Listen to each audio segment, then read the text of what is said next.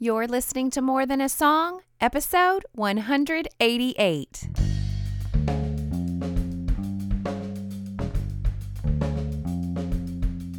Hello, and welcome to this episode of More Than a Song. My name is Michelle Nezat, and this is the podcast dedicated to helping you discover the truth of Scripture hidden in today's popular Christian music.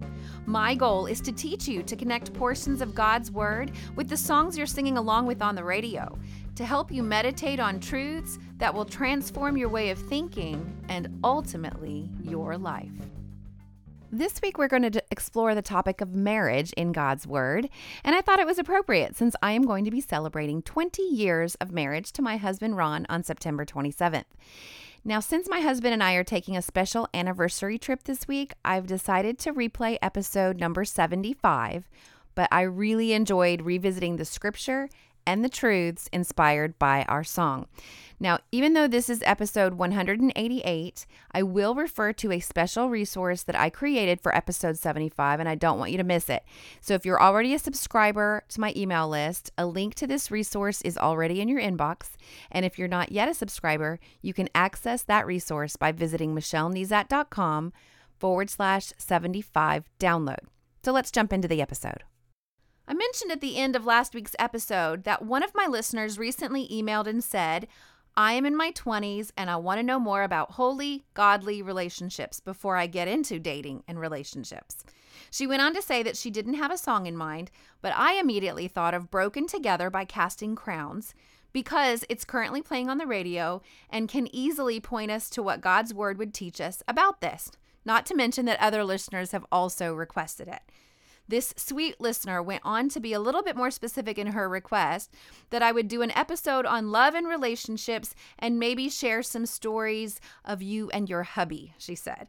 So I do have a few stories I can share of my 17 plus year marriage to my husband Ron, but if you are a single person listening, don't be quick to shut me off right now. God's word has valuable insight into love and relationships. Much of it is really not marriage specific, but relationship specific. So, meaning if you apply the truths found in Scripture to your marriage, you can have a strong and vibrant marriage. But if you apply them to your other relationships, you can have strong and vibrant relationships based on love. Now, I did some research on the story behind the song and found that the songwriters had some married couples in mind that were struggling with brokenness in their marriages, and that's what they pictured when they wrote the song. However, for the purpose of this podcast, we just use the song as a catalyst to send us to God's word. And so, as I explained, I mean, I know all of my listeners will benefit from exploring what God's word teaches about relationships in general. Now that I've waded through all of those disclosures, I do want to say that I will be speaking to marriage quite a bit in this episode. But as we jump into scripture, you will see that marriage in this life is a foreshadowing of the eternal relationship between Christ and his church. So let's dive right into this by listening to the first verse of the song. What do you think about when you look know we're not the fairy tale you dreamed we'd be.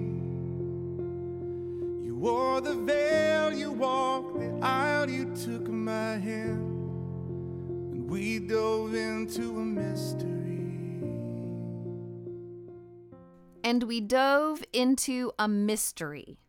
It has always fascinated me how much time and planning goes into the wedding day and how little time and planning goes into having a successful marriage. I can't tell you the number of bridal magazines I purchased. I suppose if I got married these days, I would have had a Pinterest board full of ideas, but very few, if any, books or Bible studies did Ron and I go through individually or together to prepare for our lifetime together. And scripture tells us that marriage is a mystery, just like the song mentioned. So let's head over to Ephesians chapter 5, where there is an entire section devoted to wives and husbands.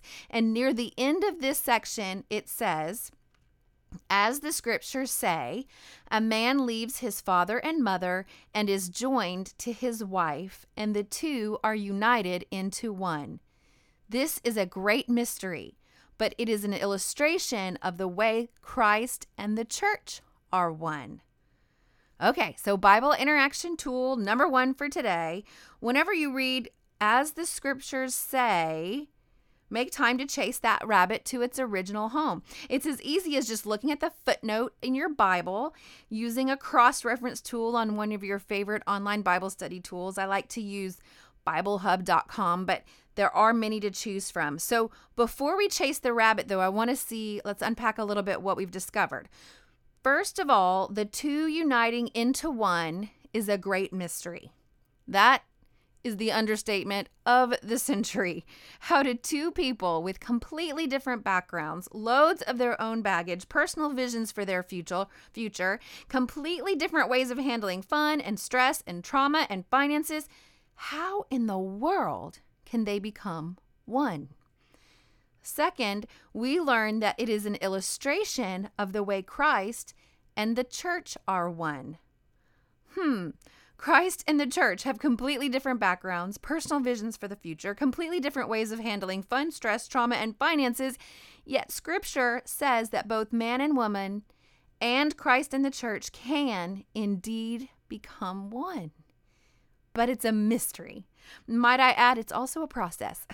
We'll get into some details in a little bit, but first let's chase that rabbit, okay? So scripture says a man leaves his father and mother and is joined to his wife, and the two are united into one. And when I look at the footnote of my Bible, it says, the cross reference sends me to Genesis 2:24. And this is what Genesis 2:24 says. This explains why a man leaves his father and mother and is joined to his wife, and the two are united into one. So, my next question is what explains why? The verse starts out, it says, This explains why a man leaves his father and mother. And I want to know what explains why. So, this may seem very elementary to you, but this is how you interact with God's Word. Take time to read it, chase a rabbit or two, and ask questions, even if you're just asking yourself or asking the Holy Spirit, okay, Lord, why? Help me find out why. Sometimes your questions are not immediately answered by the text. It might take study and maybe even scholars wiser than you and definitely wiser than me because I am not holding myself out to be a Bible scholar by any means. I'm just a girl in love with God's word and I'm just trying to teach you how I interact with it so that you might fall in love with it too. So let's seek answers to this question What explains why? So if we jump up a little bit further in Genesis chapter 2, verse 18, it says, Then the Lord God said, It is not good for the man to be alone. I will make a helper who is just right for him. So the Lord God formed from the ground all the wild animals and all the birds of the sky. He brought them to the man to see what he would call them, and the man chose a name for each one. He gave names to all the livestock, all the birds of the sky, and all the wild animals, but still there was no helper just right for him. So the Lord God caused the man to fall into a deep sleep. While the man slept, the Lord God took out one of the man's ribs and closed up the opening. Then the Lord God made a woman from the rib, and he brought her to the man. At last, the man exclaimed, This one is bone from my bone and flesh from my flesh. She will be called woman because she was taken from man. This explains why a man leaves his father and mother and is joined to his wife, and the two are united into one. From the beginning, God made us to be part of each other. We are designed to be joined and united as man and wife. Proverbs 18:22 says, "Finding a wife is a good thing because it says this, the man who finds a wife finds treasure and he receives favor from the Lord." So it is God's original plan that we be joined and united. However, when sin entered the picture, it always complicates things. So, one of my first exhortations to you single folks out there, whether you're never married or maybe you're single again, if you choose to marry, it is in God's design that you will receive favor from the Lord. Make sure that you unite and join with a fellow believer. Scripture is clear in 2 Corinthians chapter 6. It says, Don't team up with those who are unbelievers. How can righteousness be a partner with wickedness? How can light live with darkness? What harmony can there be between Christ and the devil? How can a believer be a partner with an unbeliever? And what union can there be between God's temple and idols? For we are the temple of the living God. Remember, I said that this relationship advice applies whether or not you're married. So, in fact, this section is not specifically aimed at marriage. This would apply to business relationships. This applies to your BFF. This applies to the people that you do life with. Now, marriage is the ultimate partnership, but you are not to partner with unbelievers in any capacity. So, before we move to the next point, you might be asking, what do I do if I'm already married or in partnership with a non-believer? And 1 Corinthians chapter 7, you write that down or when you can get to a place don't don't write it while you're driving but uh, if you have a place where you can write that down 1 corinthians 7 um, check out the show notes michellenezat.com forward slash 75 and you'll see um, I'll put a, a link to 1 Corinthians 7, but it has quite a bit of teaching on how you should handle it if you're a believer and your spouse isn't. And if this is your situation, I would spend some time there to really understand what God's word says about it. But I think Paul sums it up best when he asks, Don't you wives realize that your husbands might be saved because of you? And don't you husbands realize that your wives might be saved because of you? He gives a great explanation and really encourages you to stick it out if you can. So, the song and the scripture talk about the mystery of marriage, and we have some great guidelines showing us that we need to be in partnership with fellow followers of Christ. But marriage is far deeper than a partnership or a promise, it's a covenant. It's gonna take much more than promises this time. Only God can change our minds. As we've already talked about, marriage is to be a reflection of the relationship between Christ and the church. I love the lyric, it's going to take much more than promises this time. Only God can change our minds. Um, first, I want to talk about a covenant versus a contract. A covenant is much deeper than a contract, it seals an all or nothing commitment. In Genesis, God initiates a covenant with Abraham, and he illustrates his faithfulness in this vivid way that Abraham will never forget. The word covenant comes from a word that means to cut. And two people making a covenant would split animals in half and then walk together between the bloody halves, sealing their covenant in a blood bond. And this this walk of death sort of thing was was this graphic symbol and it states if I turn my back on this solemn covenant, may God do to me as we did to these animals. Okay, so you see that in Genesis chapter 15, uh, verses 7 through 18. I encourage you to read it, but basically, God uh, makes a covenant with Abraham, with Abram, and he uh, does that. He split, has Abraham, or Abram, uh, who's still Abraham at the time, split some animals in half and then God puts him to sleep and then passes God himself like uh, passes between these animals and makes a covenant with Abraham. So next time you read that, you're, you're going to understand a little bit deeper uh, just the history of what it what a covenant really is. It's kind of neat, and it makes more sense now that you kind of understand what's going on. Making a covenant was serious. It was public and it was expected to last for life, an unbreakable commitment. In fact, Jesus said this in Matthew 19 Haven't you read the scriptures? They record that from the beginning God made them male and female, and he said, This explains why a man leaves his father and mother and is joined to his wife, and the two are united into one. Since they are no longer two, but one, let no one split apart what God has joined together. He said all this when the religious leaders were trying to trap him. They they they were asking, you know, why did Moses' law let us divorce then? And basically Jesus replies that the hearts of men were hard and that's never what God wanted. That was not what God intended. All right, so it's a mystery, but we are joined and united. It's a serious covenant that we need to be sure not to enter into with a non believer. But this song reflects a brokenness that I know many of my listeners have felt or may even be going through now. So I love the lyric that says, Only God can change our minds. Now, my listener Kim asked for some stories of me and my hubby. So I've been thinking about this because I've got a great marriage. And I know it didn't just happen. And so, over the 17 plus years of our marriage, what did we do to get it right? And I can truly point to a season of our lives that made a huge difference fairly early in our marriage, within the first, um, after the first five, but before before ten, I guess. We were trying to figure out exactly when all this happened. But we were part of a Sunday school department at our church, and the as a department, we decided that marriage was really important. So we decided we needed to consistently address it. And so our department was made up of four classes of folks in different walks of life. We were all married. So there was like a newly married class with no kids, a class with couples who were married with infants and toddlers, a class with elementary school age kids, and a class with preteens and teens. But on Marriage Emphasis Sunday, those four classes that kind of ran about 15 each, when we came together, we came together as an entire department and uh, often our 60 kind of turned into almost 90 and as and you know all we did was find this mar- we just found some marriage focused curriculum. We really just used small group curriculum designed to be like a six week curriculum but instead of taking six weeks to complete it we took six months. So what we did was we took the first sunday of every month and taught that marriage curriculum.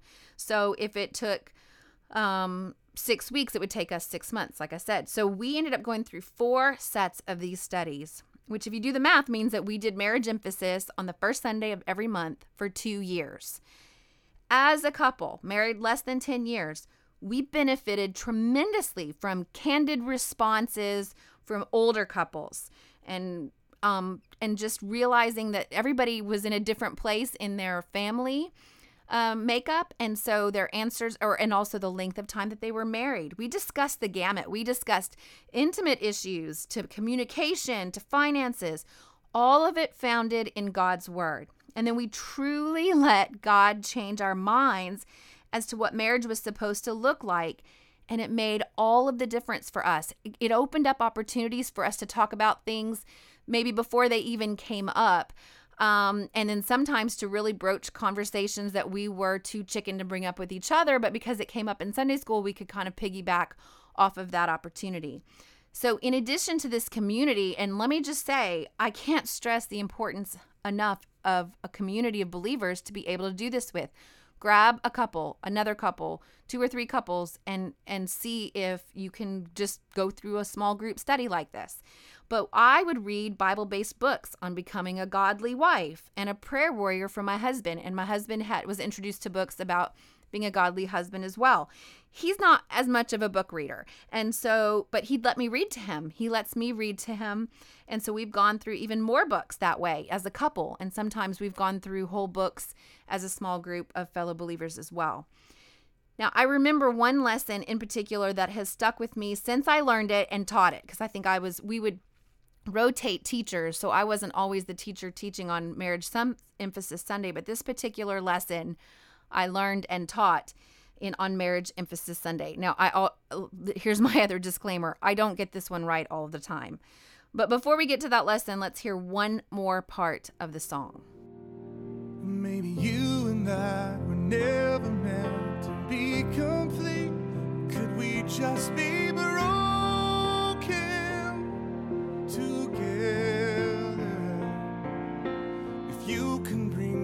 Shattered dreams, and I'll bring mine. Can healing still be spoken and save us? The only way will last forever is broken together. A slippery slope in any relationship, but especially marriage, is the idea that we will go out of our way to honor, serve, and please our spouse as soon as they start going out of their way to honor, serve, and please us. Now, I remember asking this question. This is what I learned, and that specific uh, lesson that I was talking about. What if, instead of waiting to respond to extravagant acts of love, we tried to outdo one another in love? Now, there's a scriptural precedence for this. Again, in a scripture reference written to the church and leading uh, uh, to, looking to Christ as our example, Paul writes to the Philippians Is there any encouragement from belonging to Christ? Any comfort from his love? Any fellowship together in the Spirit? Are your hearts tender and compassionate? Then make me truly happy by agreeing wholeheartedly with each other, loving one another, and working together with one mind and purpose. Don't be selfish. Don't try to impress others. Be humble thinking of our others as better than yourselves. Don't look out for only your own interests, but also take an interest in others too. That's Philippians chapter 2, verses 1 through 4. We must allow God to change our minds, to transform the way we think about things. Otherwise, we will still we'll believe what we see in the movies. Uh, I, I saw a movie one time that's that indicates this idea that we should complete each other when God's word says that we were created as helpmates, not complete mates. Uh, we'll believe current there's a current popular pop song called Dear Future Husband, and it tells our young girls that their future husband will be perfect if they just buy her a ring, take her on dates, remember her anniversary with flowers, tell her she's beautiful, and apologize when he's wrong. All of these are good places to start, mind you, but that's that's behavior. And in my experience with God's word and a relationship with my heavenly Father, he's always looking past behavior behavior. He wants to capture our hearts. So what is the mystery? That two broken people rescued by grace can be joined and united and become one and be an example of Christ's love for the church. Now, you got to be able to admit your own sin and your own ability to hurt those you love the most and that'll go a long way toward giving you the ability to extend grace. Once you can admit that, you've got to be able to extend grace and compassion and love to your spouse or love to those important relationships. But in our brokenness, we need to avoid the tendency to ask the other person to bring us healing and to bring us completeness. Christ is our healer and he is our all in all, okay? And then it's not a matter of who needs to change, but it's a matter of who is willing to change. So my best advice I have in in this 17 plus year journey is to start with me, not him. Recognizing we are both broken and walking this road together. And and how do I get to that place where even I want to desire to outdo him in love? Well, Philippians 2 says that I can ask God for it because it says God is working in you, giving you the desire and the power to do what pleases him and it pleases him. I know showing extravagant love to my husband and to others pleases God. It is his way. So, what's next? Well, because we've been somewhat topical on today's episode, if you're married, I encourage you to spend some time in some time in Ephesians chapter 5. Whether or not you're married, some great relationship advice in your relationship with other believers can be found in Philippians. I read some of that, specifically the end of chapter 1 through uh, chapter 2. I want you to allow God to change your mind. Let His words transform the way you think and the way you act. And, and I, I've created a tool to try to help us in this endeavor. It's a free resource, and I've called it this week's resource is called One Up Outdoing Others in Love. Now, this resource will walk you through these sections of scripture in Philippians and Ephesians and help you identify the one thing that you will choose to one up the ones you love. It's a game of the heart, allowing God to change your mind. So I hope you enjoyed that replay of episode 75. And while you are in God's Word this week, I really want to know how you're doing. You can email me, Michelle at michellenezat.com, hop on Twitter or Facebook, and we can talk about what you're learning. Now, before I tell you what song will be featured next week, I do want to thank the premier Christian music streaming service, The theoverflow.com, for pointing their subscribers to this podcast, but more importantly, by pointing them to God's Word through music. So when you subscribe to their trial, you will receive a 10 day series of devotions that I wrote based on some of my most popular podcast episodes. So I encourage you to check them out at theoverflow.com. I also want to thank my newest subscribers to my website, like Jane from California and Olga from New York, welcome. Now, new subscribers to my website will benefit from an email that I send out once a week. And in that email, you will get a weekly memory verse resource to display on your smartphone, tablet, desktop, or you can even print it out. And you get an email recap of the week's episode and instant access to any of the resources I create for my episodes from time to time, like I will be giving you this week. So it's all of that is just my way of saying thank you for listening. I wish we could sit across the coffee and I could tell you face to face, but this will have to do do. So head over to michellenezat.com to subscribe today. Now, don't miss an episode of my podcast. If you subscribe directly in iTunes, it'll be downloaded every week for you. And while you are there, please leave me a written review and a star rating. This not only encourages me, but it helps me stay visible to new listeners. And as always, if you take the time to th- uh, to review my podcast, I will take the time to personally thank you right here on the podcast. Well, that's it for this episode of More Than a Song. Next week, I will be using Hard Love by Need to Breathe to jump into scripture. But if you liked this episode, would you mind sharing it with others? I've made it really easy. With just one click, you can share via Facebook, Twitter, or email. You just head over to michellenezat.com forward slash 188. And while you're there, I'd love to hear from you. Click on comment to join the conversation. Until next time, take time to meditate on God's Word and consider his ways.